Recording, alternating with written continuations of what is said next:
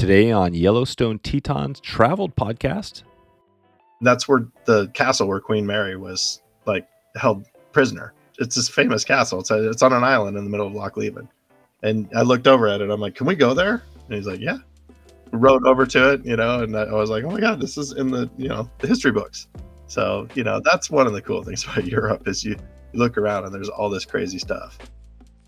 A great story from Pete Erickson and a little history of Western Europe. We are traveling to one of the great Western trout rivers in the United States by way of Italy and a gold medal. Welcome to Traveled, where it's all about the journey we are on in fly fishing and life. This is our chance to take a deep dive into a specific area around the country so you have a better feel for the people, the resources, and the community that make this part of the country so unique. Before we jump into it today, I wanted to share a big special Traveled giveaway we have going on right now that's just kicked off. You can win a trip to the Euro Nymphing School with Pete Erickson and Brett Bishop and some other amazing anglers, so you can up your Euro game this year. We're also giving away a Echo Shadow X rod, a huge prize pack. This is going to be a big event. It's going on right now. You can head over to wetflyswing.com/giveaway, and you can enter this right now. And there's a link in the show notes to check that out. I'll also be heading there this year on this trip, so if you want to check out and actually purchase a slot for this, you can go to dave@wetflyswing.com right now, and we're going to have 10 slots available this year. So if you want to get one of these, you can enter the giveaway. But if you want to purchase that, connect with me as soon as you can, and we'll save you a spot for the Euro Nymphing School. I hope to see you in Eastern Idaho this year for a chance to fish one of the great trout rivers in the country, learn from some of the best we have in this country, and to hang out with yours truly on the river. Okay, before we jump into it with our guest and dig in with Pete here, I want to share the love with our Traveled sponsor. This podcast is sponsored by Swing Outdoors and the Wet Fly Swing podcast. If you're traveling to this neck of the woods and you get a chance to visit a hotel, lodge, or any other business connected in Eastern Idaho or in that region, go ahead and let them know you heard about them through this podcast. And if you get a chance, you can also head over to wetflyswing.com/Teton and see that full list over there at Teton. All right, this week, Pete Erickson is here to break down the Euro Nymphing School with a focus on the South Fork of the Snake, the Henry's Fork, and some of the other great rivers in this part of the area. Pete gives us his update since episode 118. It's been a while, and we find out what Team USA has been up to, how that gold medal came to be, and we hear about that story, and then we find out how we're going to be learning some of these tips and tricks from the gold medal winner on our upcoming trip. We also dig into a little of the history on Euro Nymphing and find out how you can up your game with this big trip and prize pack we got going right now. So before we get into it, just want to give you a heads up, wetflyswing.com/giveaway. There's a link in the show notes for your chance to win a slot to this trip. We're giving away one chance to win, and then you're also going to win a big prize pack. So let's check it out. Let's jump into this right now. Time to experience the road less traveled, Euro style. Here we go. Pete Erickson. How's it going, Pete? Good, Dave. Thanks for having me. Yeah. Thanks for putting this together. We've been talking behind the scenes a little bit, putting together the Euro Nymphing School, this cool program we have going, and we've got a good cast of people on board and, you know, experts, and we'll talk about that. We're going to dig into that today, and we're going to help people get educated on Euro Nymphing a little more today. But take us back real quick. We're going to go back because it was episode 118 when we had you on back in January of 2020, just before COVID started. And so what have you been doing since then? Take us back, so over the last few years. Yeah, I'm English teacher, ninth grade English teacher in Boise, so that takes up a lot of my time. I've also been lucky enough to travel, you know, doing a lot of fishing stuff, host guiding, and the Team USA thing has been pretty fun. Been to, since 2020, because we got shut down on a couple tournaments. We went to Czech Republic. That was awesome. And then Italy. Oh, yeah. Italy was just this last summer, and we were able to win the world championship as a team. Oh, wow. That's right. Yeah. And Brett Bishop won the individual world championship. It was amazing. Where else have I been? I've been to Argentina twice, you know, Patagonia, and just lucky to travel a little bit, and everything's kind of opening up, and yeah, fishing's kind of getting back in the swing. That's cool. How have you always done that, you know, because you have the teaching? How has that been as far as balancing? You're traveling all these places, plus you got, you know, it seems like a lot going on. How have you been able to do that? What's the secret? It's been precarious, actually. There's no secret. Begging my principal to, you know, let me get a sub and use sick days, and trying to time these things around vacation, spring break, Christmas break, and then summers. I mean, summers do open it up a little bit. So if a world championships are during the summer, it really helps. So it's actually pretty precarious operation.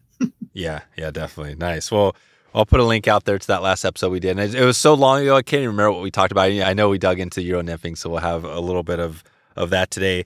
But you mentioned Italy, which was the gold. That's where you guys won the gold? Yeah.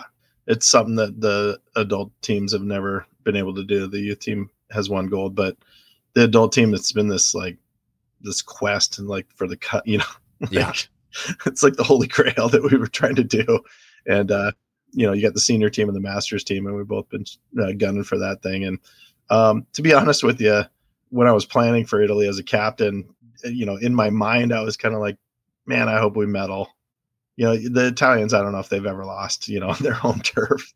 And our guide, Stefano, he was like, look, these guys have been coming to this water every weekend, you know, this year to prep for this. And they're all such great anglers, and just, you know, there's a bunch of past world champions on the team and everything. And as it was coming together, we were just fishing really well and understanding everything. And a lot of that is credit to our guide, who's amazing. And, you know, all of a sudden we found ourselves kind of like, hey, wait a minute, we're in second place after day one. And heck, after the third day, we're in first place. Like, what's going on here? We're all fishing really well. And we're all working together as a team, which is the biggest part of this stuff. And, you know, it just all came together. It was kind of awesome. It was kind of magical.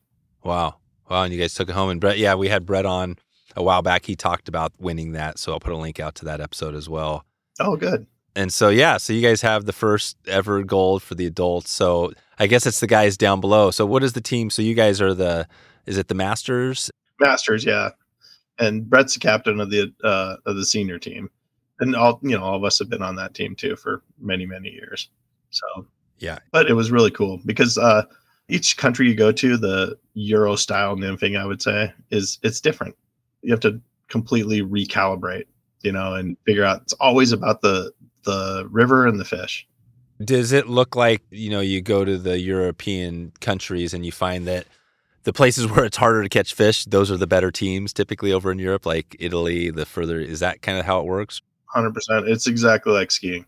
The iciest, hardest, places is where the best skiers come from, best racers, right? And it's just because they're trained, you know. It's so fun to see those people from Italy, especially the competitors, but just your average, you know, European angler too. If you see them over in Idaho or something, and I've accidentally bumped into the French team before on the Henry's Fork. Oh wow, the whole team! I'm like, oh my god, I know you guys, and it's just. They can't believe how awesome the fishing is. It's like Shangri-La for them. Oh, wow. So they come over here and they're just going crazy. Yeah. And, you know, the same thing. Other parts of the world, too, are awesome fishing, too. But Europe can be just so challenging. You know, those fish are pressured. And, you know, believe it or not, there's a lot of wild trout and wild grayling. And we had marble trout in this one, too. So that was something that I've never really focused on, marble trout. And they're different. You know, it was like, okay, these things are different to catch than I know browns and grayling really well, but wow. Okay. What are the marble trout? What do they look like? What are they connected to? They're just they're big and they're beautifully colored. They kind of look like a tiger trout. Okay. If you know what that looks like. And yeah, they're just, they're aggressive and they hang in certain types of water, and it's just, they're different. You know, the funny part is when you're prepping for your section, usually, it's all sealed envelope, so you don't know what section you're getting at, but you prep for every section that you might possibly get. And so, you know, I got beat number 6. There's a bunch of marble trout on there. And so, you know, you kind of know what you have to do. You're like, okay, I have to fish differently than if this were a heavy wild brown trout section. Gotcha. That's part of the fun of what we get to do. you know, because you're in all these different places. You're not just going to the same rivers that you go to all the time. Like I do in Idaho, I go to the same rivers, you know. Right, right. Yeah, these are totally different. And these rivers, did you guys fish them a little bit before you actually started the competition? Oh, yeah. Yeah, we have sometimes a couple weeks of practice. And the guide's like teaching us. And we're trying to dial it in ourselves and find our confidence. And then there's, you know, as a captain, I do like a whole year's worth of research on all the entomology and the creel census and all, like everything, you know, try to figure everything out and what's going to happen. And if it's high water, if it's low water, if it's raining, if it's sunny, all those different deals. It makes it really challenging and really fun. That's it. So what do you think was the secret to you guys winning the gold? Was it mostly nymphing? It was a combination because, you know, some rivers were dry dropper, some rivers were dry fly, and there was a lot of nymphing. We kind of had that glacial flower, you know, rivers like on the Sarka and stuff like that. So, you know, you probably fished in the Northwest for steelhead, and you know what glacial flower. No, what is the glacial? You mean just like a tint till? So glacial flower is like the, it's that lime green that comes from the glaciers, you know, like. It's coming out of the mountains, you know? And so you're like, I can't see very far into this, which was really cool, right? Because you walk up and I'm like, oh my gosh, look at the color of this river. It's lime green. Yeah. You know, and it's because it's the Dolomites, right? You're coming off of its runoff. And it just makes things completely different, you know, as far as how you prep for colors of the flies, basically everything, you know, and you can't really see when you're wading. Like that was the Sarka River that I was referring to right there. But it's, yeah, you just like all these different aspects come into play. Right. So the stuff you guys did over in Italy, let's take it back over here because we're going to be hitting probably like the Henry's Fork or the South Fork Snake, some of those rivers. Are there any similarities between the two, Italy versus this stuff over here we're going to be hitting? Yeah, tons, you know, and that's one of the reasons that we're able to prep and practice in the Rocky Mountains because there's so many similarities between these types of rivers. You know, Europe is distinctly unique in a lot of its river systems, but let's say, for example, the South Fork, it kind of has everything. It's like one of those places that has, you know, it has the thin shelves. It has the freestone side channels. It has like, there's all these different things that you can do. It's so diverse. And that's why I've spent a lot of time on the South Fork of the Boise, South Fork of the Snake. You know, it's easy to find the style of practice if you know what the river is in Europe. And that's why it's just so fun to Euro nymph the South Fork of the Snake. It's just huge and there's so much to do. Right. And in October, the wading is going to be very accessible. Oh, really? Oh, yeah. You can wander all around. What is going on during October? Oh, the water levels are just down. Yeah. Yeah. And the fish are concentrated in holes, which makes, you know, Euro nymphing awesome. Oh, really? Okay.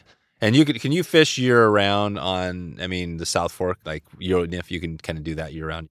Yep, absolutely. And there's whitefish that you can target and practice on. You know, sometimes we would practice on whitefish because they had similar mouths and stuff to grayling. So, and when people are learning how to Euro nymph, sometimes they're like, okay, here's a hole right here and there's whitefish in it. Which are great. Mountain whitefish. Yeah. It's like, I'm going to practice this deal. You know, as guides, sometimes we poo-poo the whitefish, but if you're practicing Euro nymphing, sometimes you get your set right, you get your cider, you get lined up, you get figured out. And, you know, whitefish might be a little dumber than trout, but they still play the game. And, you know, when you're learning, it's kind of nice. Because you're fighting fish, you're setting fish. Yeah, just hooking, fighting a fish. Yeah, you're hooking stuff. Yeah. Okay, so that's the game. So the South Fork, if we're looking at that, maybe we could talk about, you know, how you, because you have this master's in education, you're a teacher, you've got those skills. Take us to your program. Like if you're, you know, we're going to be doing this. This is part of like, you know, teaching. Somebody's going to be listening. Probably they might be new to Euro nymphing. Maybe they haven't done it at all. What does your program look like? How do you start people out, you know, from square one in this stuff? Yeah, you know, you kind of do presentations either in the morning or at night. It could be PowerPoint. It could be showing videos. It could be a kind of group discussion. And that's always the educational part of it to get everyone kind of like the big picture of everything. The other thing, too, that people find really engaging is you'll have like sessions where like, hey, let's all build ourselves leaders, you know. And of course, like Brett and I might guide that process and kind of maybe show a few slides on the materials and just the different like leader theories and things like that. You know, what's most, the most modern techniques that are happening, most contemporary. And then, that's kind of cool to have, you're doing it yourself, you're building your own leader and you're kind of armed and ready to go out there. So there's that. You can kind of go over the fly boxes. And then obviously there's, time on the river. Yeah. That part is, it's key. And so you kind of mix those together and you get a nice little clinic. And then I'm a big teacher that believes in guided discovery. So, I like to let people kind of figure, not do it on their own, but like kind of pay attention to them and see them kind of break through different plateaus and stuff. I'm there. I'm just kind of like, what are you thinking? It's really seems to work pretty well in a lot of these clinics to let people kind of explore and guide them, let them explore, figure it out, and have some fun, really. I mean, one thing that people seem to, they kind of discount fishing when it comes to Euro nymphing. It's almost like this like system of almost like gill netting fish or something, like that. Oh, right. Like it's too easy. It's so not like that. There's so many elements of being a fly fisherman, like an angler. Like once you figure out kind of your basics and everything, you move into fishing mode. You start looking for water and you start figuring out things and you start figuring out your presentations and adjusting. And seriously, it's just as much fly fishing as far as all your adjustments and everything as, dry dropper fishing or any other style, streamer fishing. Yeah, I love it. I love that it's called, essentially, I mean, there's different names for it, dynamic nymphing, mono, whatever. But I love that it's mostly called Euro nymphing because it's almost like the, right, we're in the U.S. here, but we have people that listen around the world. But it's perfect because, I mean, that's how it started, right? I mean, the European nymphing. Well, I think you and I talked about that in our last episode, but I can't really remember. But, I mean, it's kind of a dubious thing that we, I think I told you the story where... We dubbed it, yeah. Did you? Yeah, where we were talking like Jack Dennis had 10 different countries listed on his presentation. And we were like, Jack, just shorten it to, don't call it Polish, Czech, French, and Spanish nymphing. The title slide of your presentation. That's too much. Just call it European. Yeah. So you and who was there when they came up with the European? Oh, Courier. And I think we were in Laramie, another guy named Sam. I think, I can't remember who was all there, but it was some Team USA guys. And we were like part of Jack's presentation. And it wasn't long after that Jack and myself and Vladi put out the first European nymphing video, like the Cabela's one. I was like, it was the very first one. And it was like, oh, really? The Cabela's one? Yeah, it's like super old. But it was perfect because Jack's like, yeah, I'm going to call this thing the European nymphing, There you go. So Jack Dennis, I mean, he was there, right? Because he was the captain, or he was the captain? He was. Yeah, he was a big driver and all this stuff and organized everything and just a lot of vision on all that stuff. And I remember the first few times that like Vladi was kind of wondering, like, why isn't this called Polish nymphing? Like this DVD that we're making, and no matter where you went in Europe, they're like, wait, this is called Czech nymphing, and it was like very, they were very proprietary, and it's just like Americans to throw a big general name on something, right? Yeah, exactly. But that's the first time I've ever heard the term when we kind of shorten it down. And I always tell people somebody concurrently could have, called it that too. Who knows? Yeah, yeah. But no, but you guys were there. But the bottom line, you were there, Dennis. I mean, Jack Dennis was the man. He got this going at the start. And so you guys were there at the beginning with Jack. Yeah, it was pretty early on in the whole process. So who knows? Yeah. That's good. Yeah, but the Euro nymphing has kind of stuck, and it does kind of make sense. I think it's important to kind of clarify that all these techniques individually, parts of them and stuff have existed forever, for decades.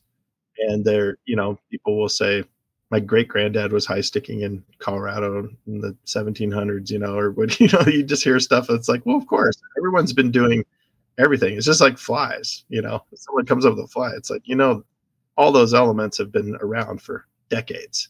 And so I think Euro nymphing was all those things coming together for those people during those competitions in the 80s.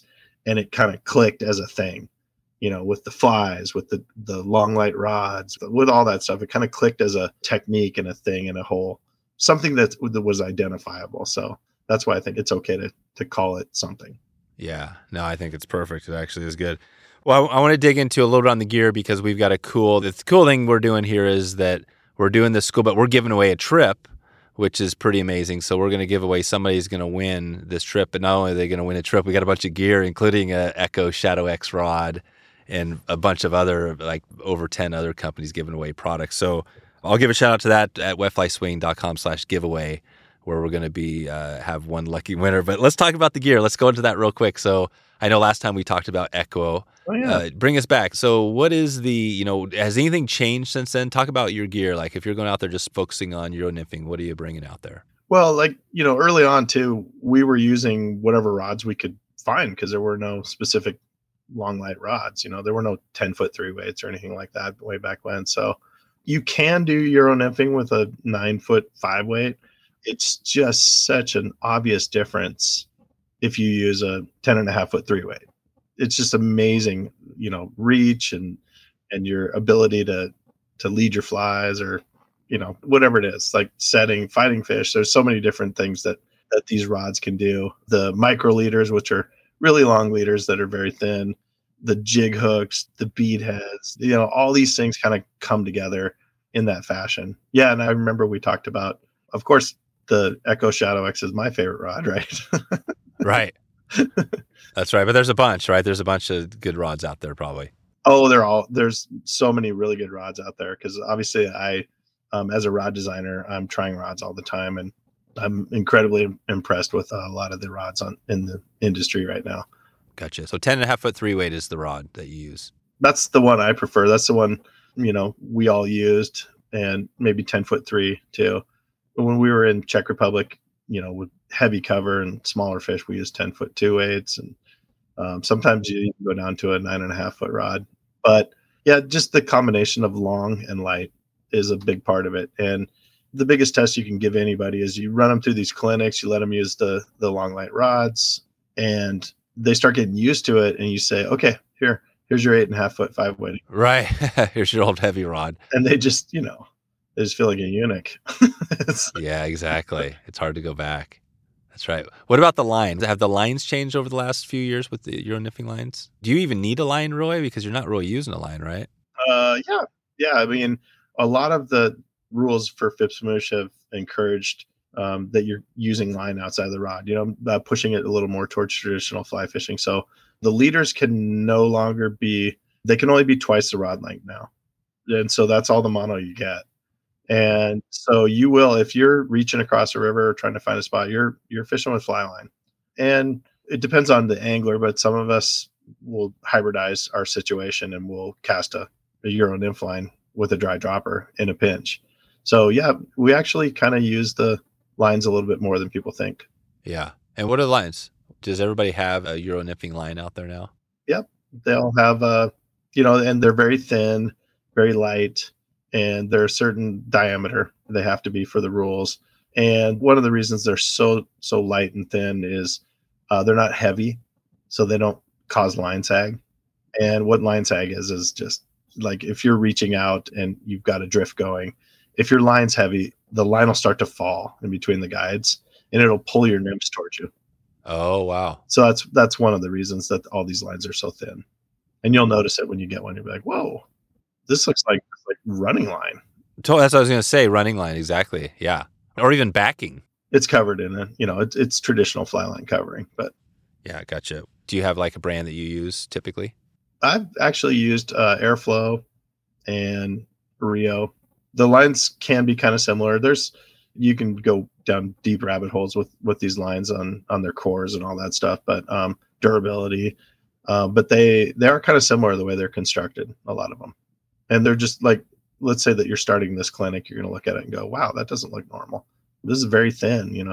It's not built like a traditional trout taper, trout line, which, that would be one of the goals of our clinic is to let people know, like, here's why this line looks like this. And here's the benefits of it. Here's why you need one. Yeah. And that's what we'll dig into too, right? This school is like, how do you cast this thing and what does that look like? Yeah, all the casting is very kind of unique with a lot of the Euro nymphing techniques. There's lobs and then there's You just have to figure out how to work the rod. All these are techniques that have, you know, they've kind of been refined. One of the really cool things about, you know, doing a Euro nymphing course is that when you do it, it's kind of a freeze frame in time. Things change so fast in this deal that it's very dynamic, and you'll learn what is, well, like with Brett and I and the other guys, you'll learn what is actually, you know, kind of happening on the scene right now, but it changes fast. Right. You know, which is what I love about being on the competition scene. Exactly. I think that's one of the cool things about having you and Brett and the other folks we're going to have on this is that, yeah, we'll have a connection with you guys. And as things changes, we can keep up with you. Right. Well, where is Team USA right now? So let's take a break there. So is that on coming up here? Where's that at? Oh, like the Masters, we're going to try to defend our championship up in Kamloops, BC. And that's in September. Oh, it's in September. Oh, this might be something I might have to make up there. Yeah, it's up in Kamloops is kind of quite the drive, but not too bad. And that's where I grew up fishing. Oh, it's in Kamloops, actually, in the town of Kamloops. It's around there. Yeah, it's different lakes. Yeah. And there's two rivers, too. So Kamloops is known for its stillwater fishing. Yeah, big trout, big rainbow. Are you guys going to catch some trophies? Is that the thought? What's that? Trophies? Yeah, you're going to find some big fish? Oh, yeah. There's huge fish up there. It's awesome. And pretty sure that's where I caught my first trout when I was, you know, 6, 7 years old. So I grew up in Seattle, but my dad was obsessed with that area. And we went up there like almost every other weekend growing up. Wow. So can people go to this thing? Could people like actually go watch the event? Yeah, you can go. I mean, you'd be on the bank watching boat. It's mostly lock style fishing, but yeah, you know, that's the fun part. And you can always hang out in the hotel and hang out with everybody, and you can learn a lot. Like I know people who wanted to get in the competition scene. Sometimes they'll go to a world championship or a national championship, and they'll just kind of soak it all in and figure out and talk to people. And everyone's, you know, really nice and let you know what's going on. You can learn a lot about the fishing techniques and everything. And lock style fishing is awesome. Yeah, I know. I want to learn about that. We've talked a little bit about that over the years, but I mean, that's just such a big, it sounds like, yeah, I mean, why? Let's just dig in that just for a second. I mean, why is the lock style? It's basically thrown out the drogue right there, and you kind of go with, let the drogue slowly pull you down. So you're not trolling, you're actually fishing. Yeah. They have drifts, and there's, you know, within given lakes, there's drifts that are obvious, and they're kind of almost traditional, you know, because the winds blow a certain way. I remember in Scotland back in a long time ago, 2009, I guess, I saw this map in this pub outside Loch Leven, and the drifts had been named, you know, like 100 years ago.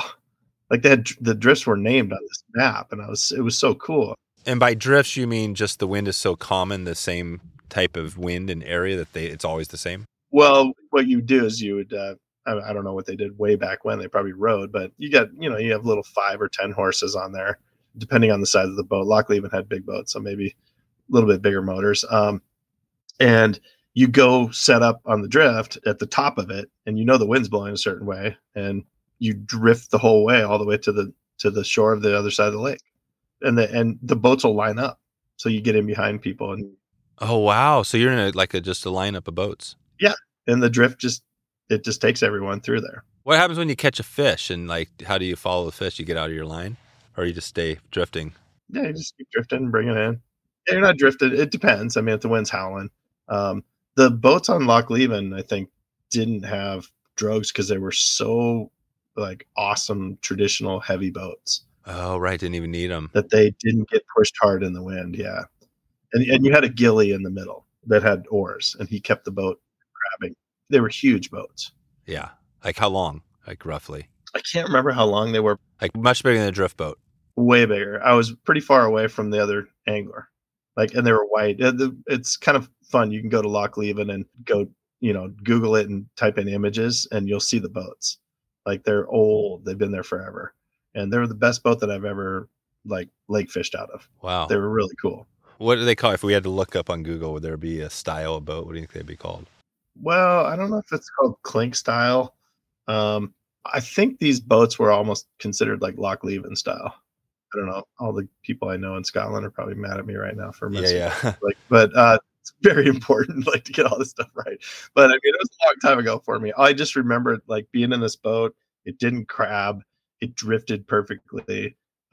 And it was stable, and it was just like, I had a lot of room in the boat, and I was like, wow, this is what it's all about, this boat right here. So if I go out in my drift boat, sometimes it'll crab back and forth, you know, and it'll move too fast, and drift boats are made for rivers. And so, but these boats, I was like, wow, this is awesome. You know, you're low to the water. There you go. Cool. Nice. Yeah. So, I mean, some of that stuff is the cool things that you learn, you know, when you go over and participate in something that's been around forever. Oh, I love that. That's got to be a big part of it. I mean, that, right? The history is pretty cool on this. You get that history piece. Do you enjoy digging into that, hearing all the history of the European stuff? Oh, 100%. I remember, I mean, that's where the castle where Queen Mary was like held prisoner. Oh, wow. It's this famous castle. It's on an island in the middle of Loch Leven. And I looked over at it. I'm like, can we go there? And he's like, yeah. Nice. Rode over to it, you know, and I was like, oh my God, this is in the, you know, the history books. So, you know, that's one of the cool things about Europe is you look around and there's all this crazy stuff. Yeah, it is. That's the history is huge.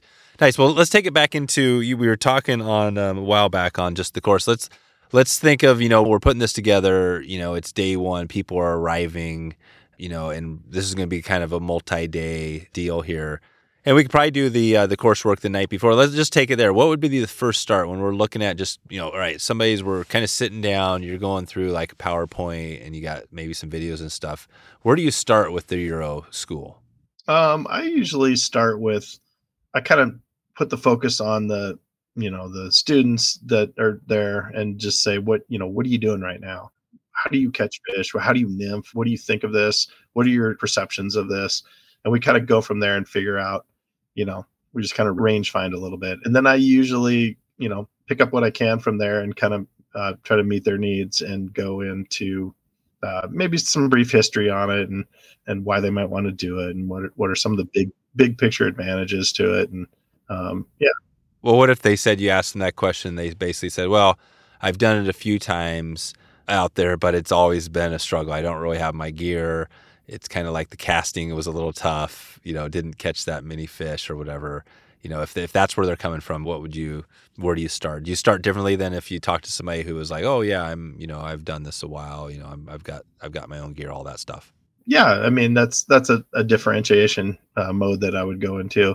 Cause obviously if you have enough time on a clinic like this, what you do, you can differentiate the instruction to meet the, you know, the different levels. And usually what I would say is that even though the people are like, yeah, I've kind of done this for a while and I've got my own Euro nymphing rod, they're usually pretty dialed into saying, oh yeah, I do kind of want to learn about the history of this. And, you know, oftentimes you can kind of find some things that they're like, oh wow, you know, I'm self-taught and I didn't realize that. I think I'm going to go back and maybe, you know, change those knots on my leader or I never knew why that was. And so, you can kind of bring both sets in. You can bring a, you know, total beginner in with someone who's intermediate.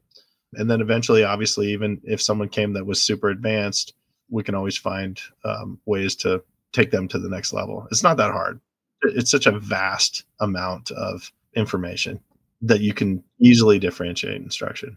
Okay, good. And that's going to be the plan because we're going to have...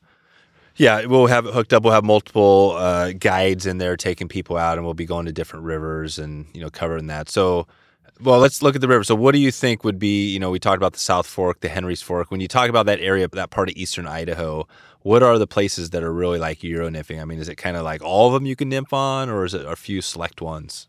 No, it kind of depends on, it's different sections of different rivers, really. The South Fork is pretty consistent, especially at that time of year when the water level's down. You'll be able to, you know, park the boat on an island and you'll have side channels coming down both sides around the island. You'll have holes, drops, like runs. You'll have all these things that are, it's just like a playground for European nymphing and a lot of mobility. Like it's easy wading.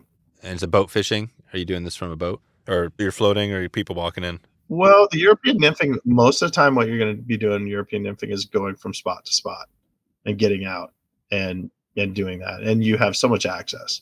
And that time of year too, the river's not really that crowded. So you can go from island to island and you just have endless amounts of holes and runs and stuff that you can do. So like the South Fork is just amazing for European nymphing. I do a lot of it.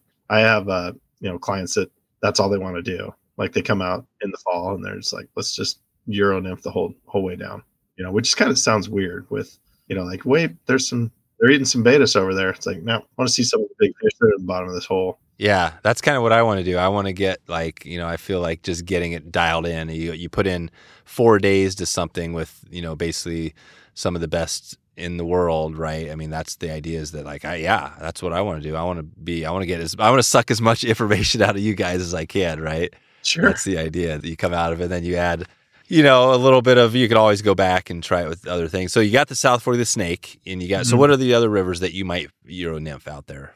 Oh, the Henry's Fork, below Ashton is like a really fun place that we might be able to do depending on water levels. And, it always depends on the water level. It looks like this year is going to be, above the percentage of runoff, but who knows? You never know. We're still pretty in the middle of the winter. So, but yeah, those would be the two that I would prefer. I think that you don't want to, there are certain rivers that maybe are like deep, slow moving pools that just aren't as conducive to Euro nymphing. Of course you can Euro nymph in any situation really, but oftentimes there's situations that are a lot better than others.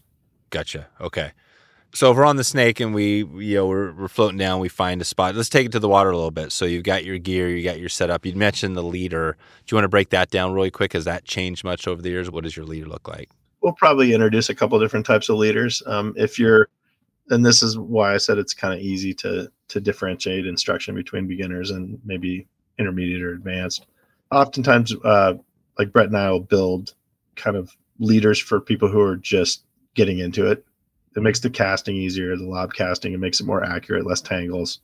We could go all the way up to our competition micro leaders, which are, if you don't know what you're doing, you can tangle them pretty easy. They're, 22 feet long of all the way down to 7X, 8. I mean, Czech Republic, I fished 9X, 9X? 9X, yeah. Wow. It mattered from 8 to 9X. But people are probably laughing at that listening to this. It absolutely 100% mattered. And between 7.5X and 8 mattered, or 7X and 8X totally mattered to the fish. It was crazy. And this is with nymphs. This is not dries. So those leaders, I mean, what we'll be doing is nothing crazy like that. And oftentimes the fish in North America are a little bit bigger. So, that's pretty tough to land a big fish that way. And maybe not even that good for the fish. So you would probably go with, 5X, which is still a micro leader. If you got 20 feet, 21 foot leader or 20 foot leader, let's say for this particular group of people.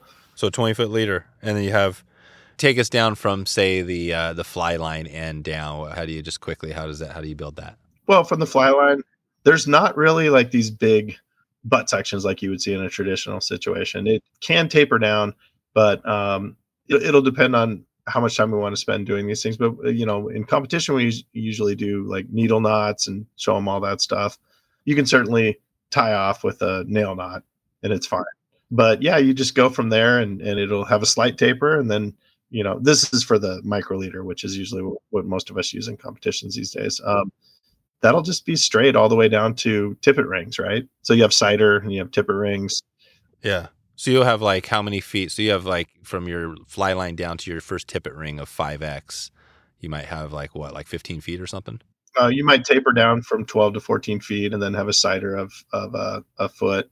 It kind of depends on which leader we feel is kind of appropriate.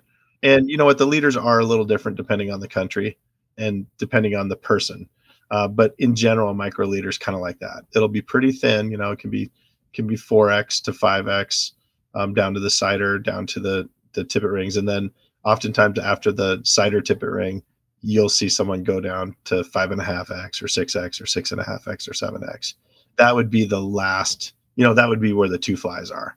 And let's say that you're fishing mostly, I don't know, 2 to 4 feet of water. You might have anywhere from 3 to 5 feet on that. So just depending on, it really depends on the situation. There's generalities that will get you started, but we'll dial it in a little bit closer than just saying, hey, you should go double the depth of the water. We'll kind of dial it in and say, we'll see how fast this water's moving. So that's maybe not going to work right now.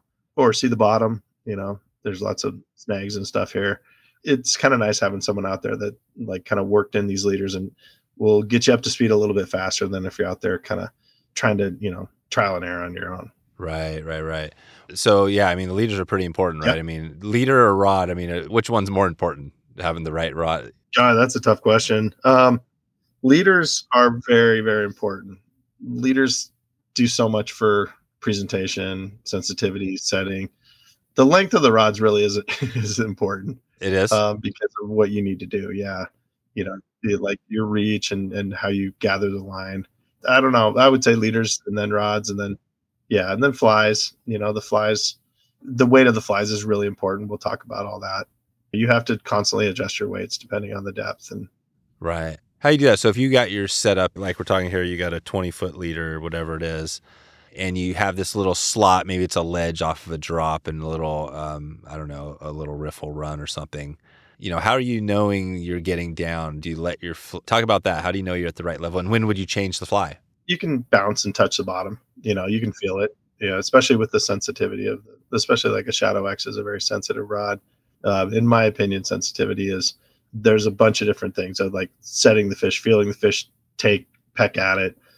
Bouncing off the bottom, figuring out all these, there's so many different things that you know, obviously sight is the first thing that you'll see on a take, but I think sight and feel kind of mixed together at the highest levels.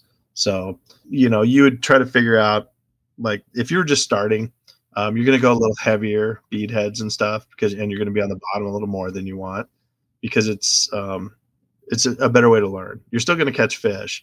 As you get better, you learn to go with lighter flies, you know, because if you have a big, heavy, clunky fly, it's not as attractive to the fish. It can be in certain situations, but usually the lighter the flies. And so one of the things that we'll do in this clinic is we'll teach you how to kind of start progressing toward that. If they're a beginner, like I start them off with a little bit heavier flies, helps their casting, helps with tangles. It kind of helps them feel like they'll bounce the bottom a little bit here and there, and they'll just get the hang of it. Right. And what is the tip there? So casting, because sometimes you cast these things and it feels kind of weird. I mean, they're very hard to control. Yeah. But you're essentially making a normal cast, right? No, it depends. Like usually what you do is you load the nymphs. I mean, this gets kind of like technical, but traditionally when the rods were much more medium flex and they weren't as powerful, the early Euro nymphing rods, you'd kind of like load them and then kind of, I call them loaders, but you'd shoot the kind of heavy tapered and very stiff back butt section, like Maxima. You'd shoot that leader and the leader would actually kind of act like a fly line. It would have a loop in it and you'd throw it and it would unfurl your flies for you. Now what's kind of happened is these rods are faster. You know, they have better recovery. They track better. You kind of load back behind you and pause and you almost feel that nymph behind you with the rod and you shoot it. You shoot it to where you want it to go. And that's kind of what's taken place in the last 10 years. Gotcha. So you're loading, you're just using the water load to shoot it. So you're not doing a bunch of false casts. No, you don't want to do too much false cast. Yeah. Cause it's not a traditional situation. And your fly line, if you are using some fly line out of the end, which you can do depending on how far your reach you need, it's not going to cast like a traditional situation. So you're doing a lot of what I call shooting. And most of the rods that, at least that I design, and a lot of the rods, it seems like the industry, they're built that way. They're built to load up the weight of the nymph and the bead head and shoot it. So I make a distinction between loaders and shooters, you know. There you go. Loaders and shooters. Well, that Shadow X rod, so that is, I mentioned that earlier, that is something we're giving away. I've already looked at it and I don't have one of my own. We're going to be giving one of these away. What did you put into that rod to make that, you know, how did you design that thing?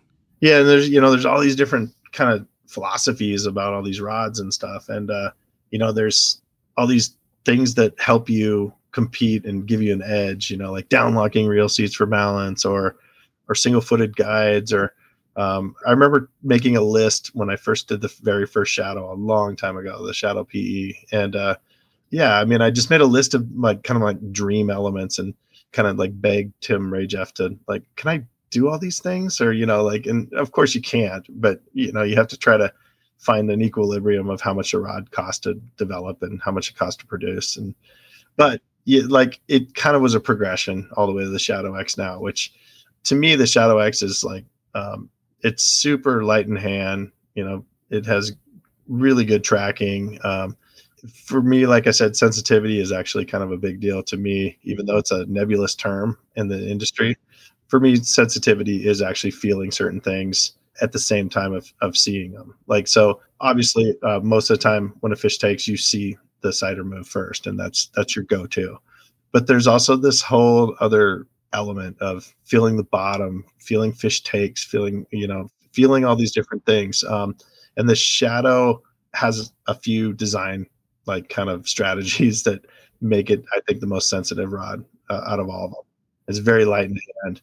And so like, it was really fun developing that because I got to put it in the hand of a lot of like European competition anglers, and you know, it's Brett's favorite rod, and a lot of, like, I think on our masters team that won in Italy, just about everybody, maybe 4 out of the 5 of us, were using Shadows.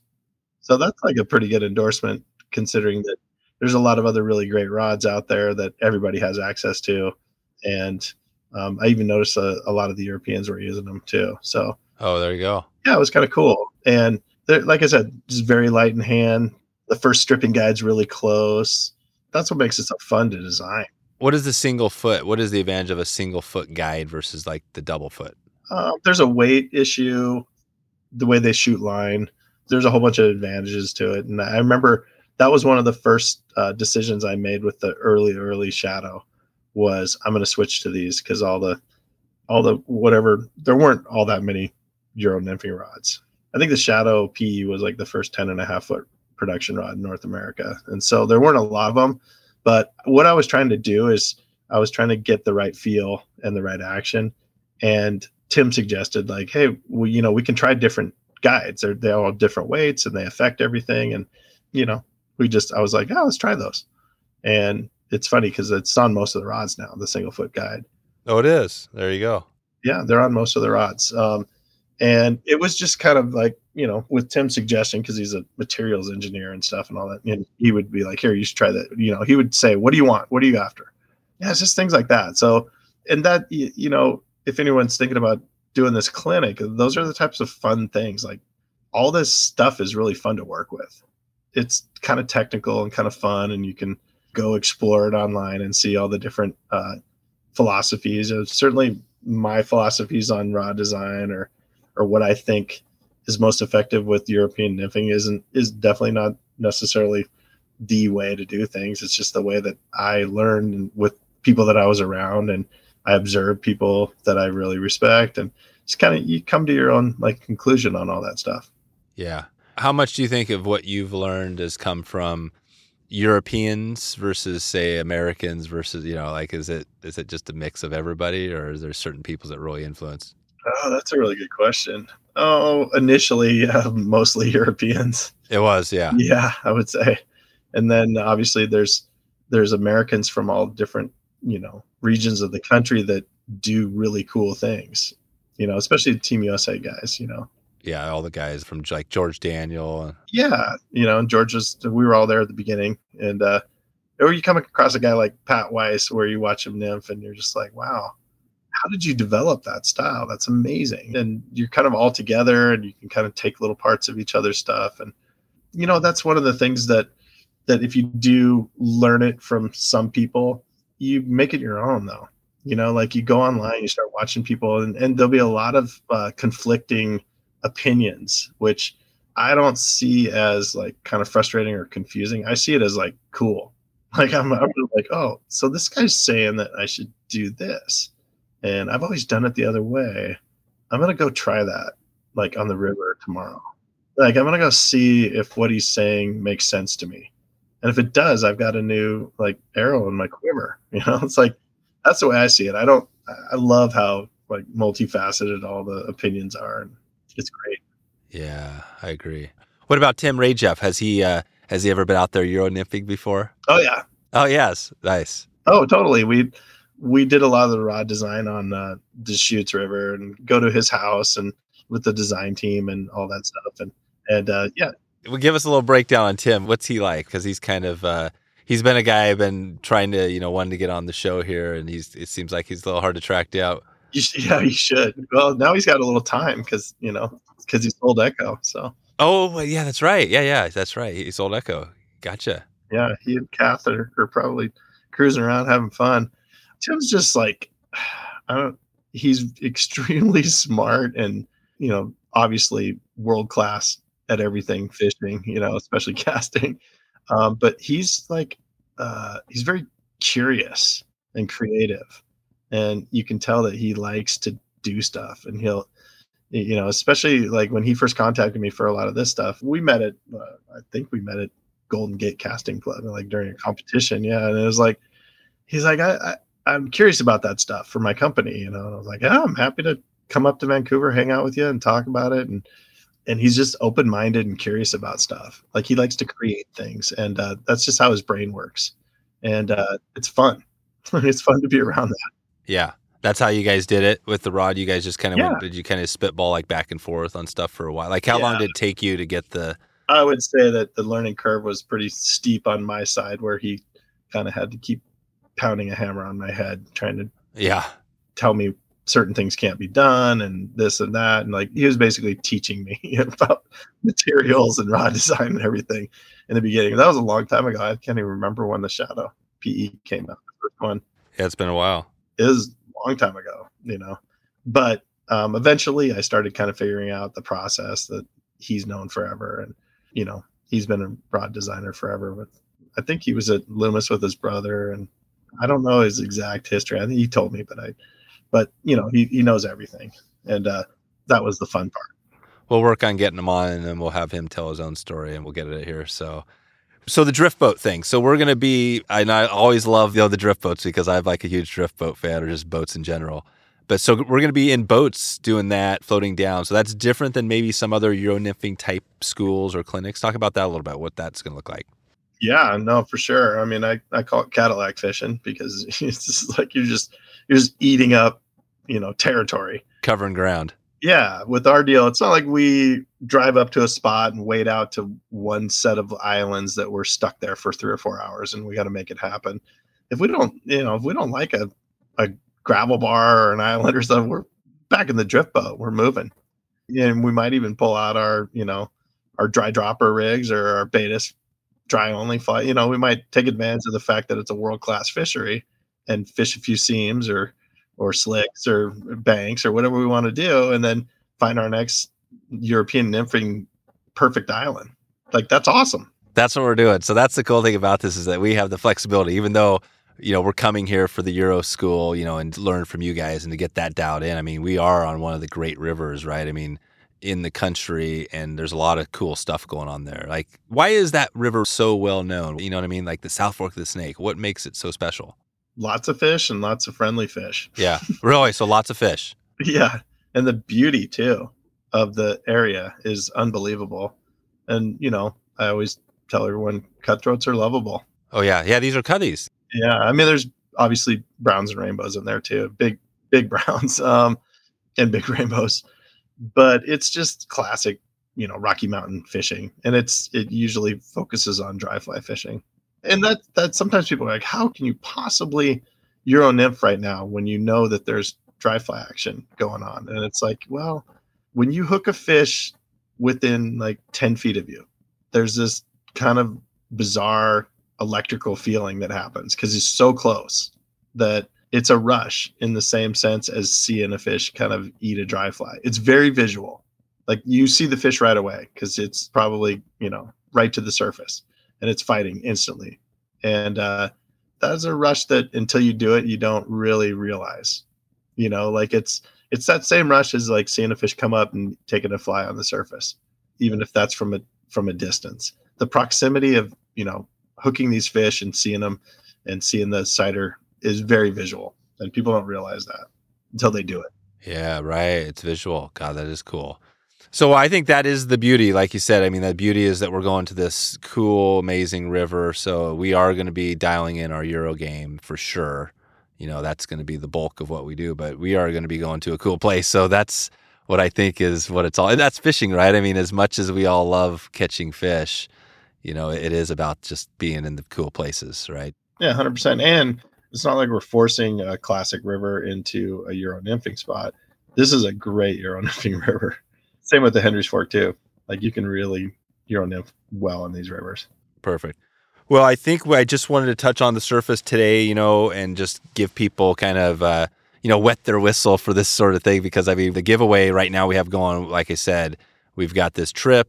We've got all these products, you know, we talked about the rod, but we got reels, we got all sorts of things we're doing. So I'm going to give a shout out there, wetflyswing.com/giveaway for a chance to get in on that. But for those that want to just go on this trip, that's the other opportunity. You can actually just bypass that and book one of these trips with us, and we're going to have limited slots here. So yeah, anything else, Pete, you want to give a shout on this? I mean, for those that haven't been to this part of the area of, you know, Eastern Idaho, what else should we be thinking about before we get there if we're planning that? Yeah, I mean, Eastern Idaho is just really a mecca of fly fishing. And it's just, you know, if you've never been to it, you really need to, and you're into fly fishing, you've got to go once in your life. You really do.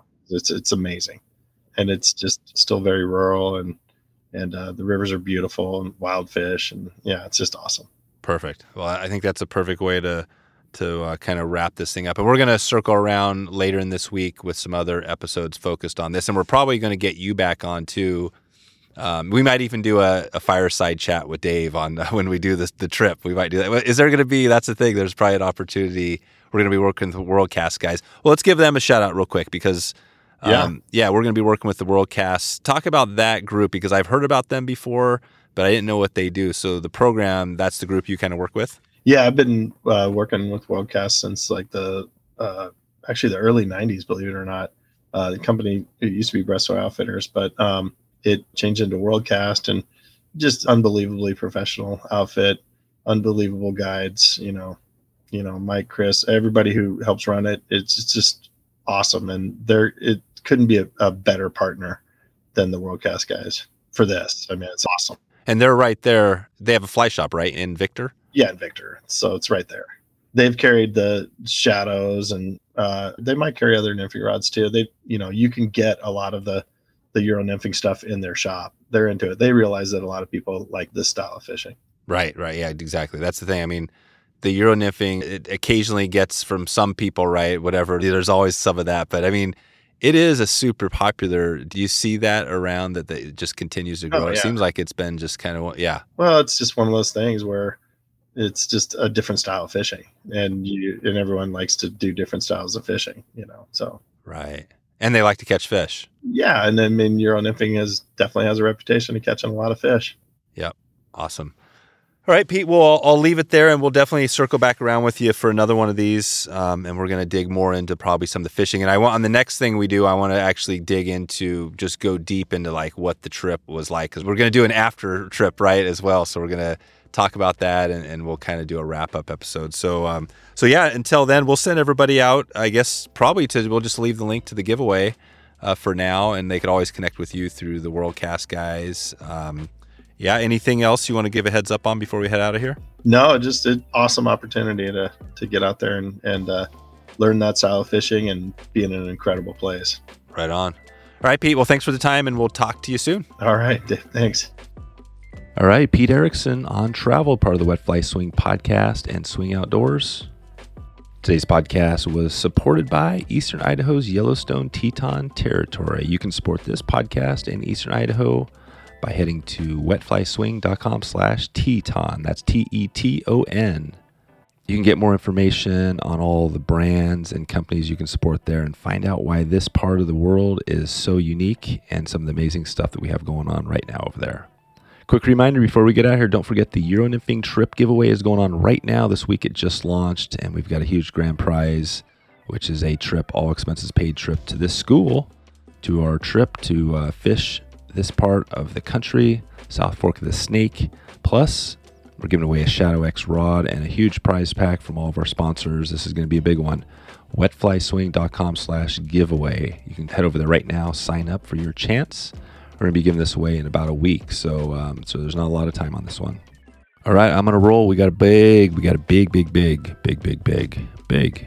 very big week. So we got a lot of stuff going on here. I hope you enjoyed this episode with Pete. stay tuned because we're going to be doing another episode with Pete, wrapping up, talking more about the Euro School. So if you get a chance and you can't make it, we are going to be doing a little summary of it. Hopefully we'll have a little fireside chat with Dave on that episode, and we'll talk more about it and provide some more tips and tricks. If you're interested in digging in this year and really getting your nymphing game to the highest level, that's what we're doing here. So we're going to be we're going to be keeping it rolling. So this is the Euro Nymphing Week we got going right now.